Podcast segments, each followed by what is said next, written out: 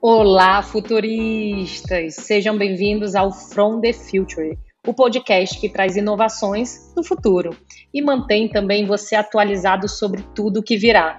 Eu sou Isabela Abreu, CEO da Red Fox, e hoje vamos falar sobre o RH do futuro. Então, gente, como vocês sabem, então ter plena consciência disso é super importante, principalmente por causa dos seus impactos na forma como fazemos gestão de pessoas nas empresas. Então, o RH hoje não é mais aquele mesmo de antigamente e ele não vai parar de mudar nos próximos anos. A área de gestão de pessoas começou lá no século XX, após as revoluções industriais, com o grande objetivo de mediar as relações entre trabalhadores e empregadores. Uma coisa extremamente burocrática. E aí, até o século passado, o RH tinha aquele papel bem caricato do departamento que só serve para contratar e demitir. Mas isso hoje já mudou e mudou muito, principalmente nesse pós-pandemia. Então essa mudança ela começou pela desburocratização dos processos, pela proposição de ações focadas na resolução de problemas e na conexão entre áreas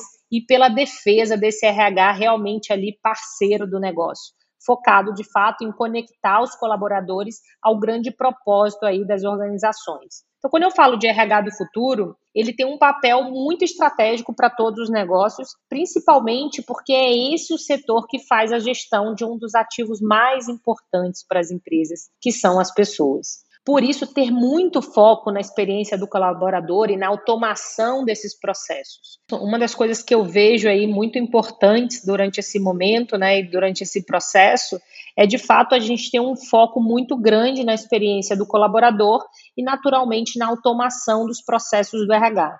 Eu vejo que as empresas elas têm se esforçado para tornar o RH cada vez mais digital.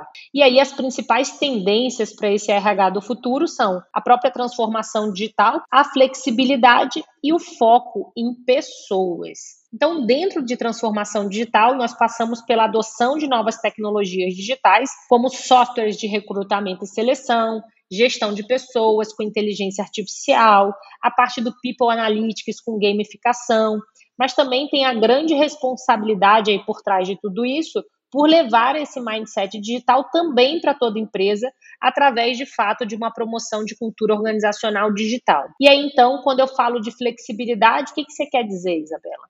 O que eu quero dizer é que a tendência é que se sobressaiam as organizações que consigam, de fato, oferecer mais qualidade de vida para os colaboradores, com mais equilíbrio entre a vida privada e o trabalho, com propósito, com benefícios personalizáveis, com jornadas de trabalho flexíveis, por exemplo, home office, né? É, a gente discutia muito sobre ele e agora na pandemia ele veio com força total e agora no pós-pandemia a tendência é que ele fique de fato. E aí isso tem tudo a ver com a última tendência que eu citei agora há pouco, que é o foco nas pessoas. Então você já deve ter ouvido aí falar que a gente está enfrentando uma grande guerra de talentos, um apagão de mão de obra. Pois é, embora pareça estranho falar que as empresas elas estão com dificuldade em fazer contratações, enquanto o índice de desemprego no país ainda é altíssimo, a verdade é que falta de fato mão de obra qualificada sobretudo para as áreas da tecnologia ou até mesmo de cargos mais estratégicos.